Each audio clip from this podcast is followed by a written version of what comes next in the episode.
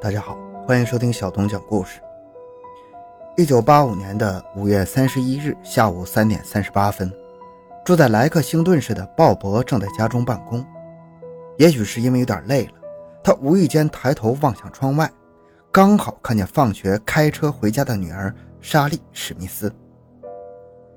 女儿的车刚刚从主干道转弯，进入了自家门前不到两百米的小路上。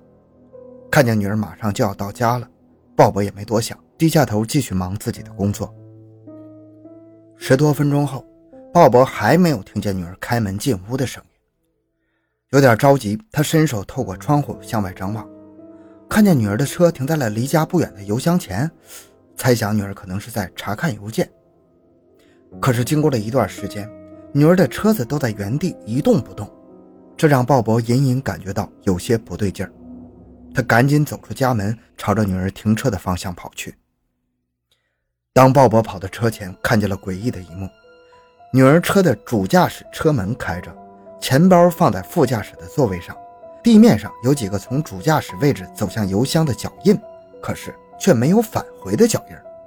油箱的下方散落着几封信件，但是女儿莎莉却丝毫不见踪影。鲍勃立即报了警，警方在对现场进行初步分析后，认为莎莉应该是遭到了绑架。通过对周围的邻居走访调查，没有发现任何可疑的人。为了能够尽快找到莎莉，警方组织一支专门的搜救队，对周围十公里的范围进行了搜索。可是结果却令人十分失望，不仅没找到莎莉，连可疑的线索都没有找到。案件一时间没有了调查的方向。正当警方和莎莉的家人一筹莫展的时候，凶手却主动联系了莎莉的家人。不过他并没有索要任何的赎金，反而是说了一些让人毛骨悚然的话。凶手绑架莎莉到底有什么目的呢？他在电话中究竟又说了些什么呢？莎莉最后到底得救了没有？欢迎收听由小东播讲的这起曾经发生在美国的高智商犯罪案件——莎莉·史密斯被绑架案。美国少女在家门前神秘失踪。高智商犯罪凶手频繁挑衅警方。回到现场，寻找真相。小东讲故事系列专辑由喜马拉雅独家播出。莎莉在一九六七年出生于南卡罗来纳州的哥伦比亚市，她的父母鲍勃·史密斯和希尔达·史密斯一共有三个孩子。莎莉在家中排行老二，她从小就聪明伶俐，长得也是肤白貌美，很招人喜欢，走到哪里都是人群中的焦点。一九八五年五月三十一日，即将高中毕业的莎莉约上朋友们在当地的一家游泳馆玩了一整天，而在下午告别朋友后，独自开车回家的时候，就发生了咱们之前讲的那一幕。在莎莉被绑架后的六月二日上午。一个电话打进了鲍勃的家中，一直守着电话的鲍勃急忙拿起电话接听，里面传出了经过变声器处理的声音：“我要和莎莉的母亲希尔达说话。”语气中透出不容置疑。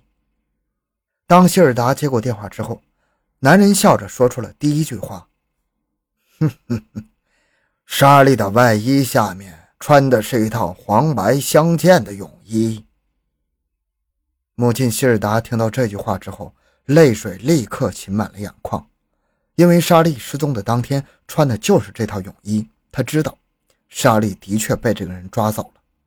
希尔达马上说：“想要什么？你尽管开口，请不要伤害我的女儿。”男人并没有提出任何的要求，反而说他和莎莉相处的很愉快，正坐在一起看电视，让希尔达千万不要错过。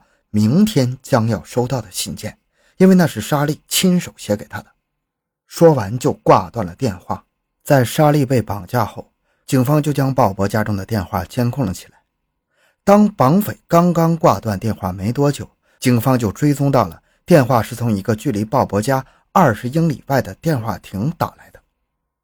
遗憾的是，凶手很熟悉警方的办案手法，在很短的时间内就结束了通话。当警方确定了位置赶到之后，电话亭里早就人去楼空了。六月三日的一大早，警方根据凶手在电话中留下的消息，早早来到了邮局。经过一段时间的查找后，果然在众多的信件中找到了他写给鲍勃家中的信。当莎莉的父母打开信封之后，里面的内容让所有人大吃一惊。信的开头的标题写的是“最后的遗嘱”。信中，莎莉一直在诉说她对父亲和兄妹的爱，她希望当他离开之后，家人不要为他感到悲伤。最后，要求在葬礼上把他的棺材提前封好，他不希望自己离开后的模样被人看见。很难想象。莎莉的父母看见这封信，内心的感受啊。不过，虽然如此，他们依旧没有放弃营救女儿的想法，在当地贴出了悬赏告示，希望有知情人能够提供线索。至于这封信，则被警方送到了南卡罗来纳州的犯罪实验室，实验人员将会仔细地检查信上的诸如指纹、纤维等有关案件的线索。就在鲍勃一家和警方焦急地等待着实验室的检测结果时，当天下午，凶手居然再次打来了电话。他在电话中询问希尔达是否收到了信件。希尔达慌忙回复收到了，并在电话中不断的祈求凶手不要伤害莎莉，他愿意用所有的财产来交换女儿的性命。凶手只是冷冷的回复说：“过几天你就知道结果了。”随后就挂断了电话。当晚六点多。凶手再次打来电话，这次和以往不同，他只在电话中说了一句莫名其妙的话，说莎莉已经成为了他生命中不可分割的一部分，无论是身体、心理、情感还是精神，他们的灵魂都成为了一体。凶手似乎很享受这种通话给他带给的刺激，不仅让莎莉的家人焦急无助，也将警方戏耍在自己的鼓掌之间。这种折磨在他的操控下。不断的延续。六月四日，凶手再次打来电话，这次他要和莎莉的姐姐迪恩通话。他说，莎莉在六月一日那天就已经和他拥有了共同的灵魂。当迪恩问他这句话是什么意思的时候，他粗暴的回答说：“你没有问问题的资格。告诉你家里的警察，不要再尝试寻找莎莉了，因为那已经没有任何意义了。明天。”就会有大事情发生。六月五日的清晨，凶手拨通了鲍勃家的电话。这次他只在电话中给出了一个地址，随后就挂断了电话。通过地图查询，发现这个地址距离鲍勃的家只有不到十八英里的距离。当警方派人赶到现场后，只看见了一栋年久失修的老房子。经过搜索，他们很快在房子的后面发现了。莎莉的遗体，从遗体的表面来看，并没有发现明显的伤痕，鼻子和嘴上都被贴上了厚厚的胶带。经过法医检验后，死亡原因是窒息，推断死亡时间应该是六月一日下午。这说明莎莉在被绑架后很快就被杀害了。奇怪的是，在胶带上并没有检测到任何毛发和 DNA 组织，就连是否遭到了侵害都无法确定。至于凶手在莎莉死后还不断的打电话，可能是出于心理层面的变态需求。这个结果让莎莉的家人悲愤交加，也让不断被戏耍的警方火冒三丈。作案同时却不留下任何线索，这让警方意识到了凶手的难缠，加派了大量警力，全力侦破此案。就在大家以为凶手已经销声匿迹的时候，六月六日，他居然再次将电话打给了莎莉的姐姐迪恩。在电话中，他痛哭流涕地说自己只是一时糊涂，想和莎莉交个朋友。现在他十分后悔自己做过的一切，正在考虑是去警方自首，还是自行了断。就在警方认为他良心发现了，结果却发现这只是他的又一次挑衅表演而已。因为在不久后莎莉葬礼的那天。他居然打电话给迪恩，将莎莉遇害的全过程详细描述了给他。面对凶手的如此挑衅，警方终于坐不住了。他们请来了 FBI 的专家，为凶手做了一个人格测写，希望通过这种方式来预测他的下步行动。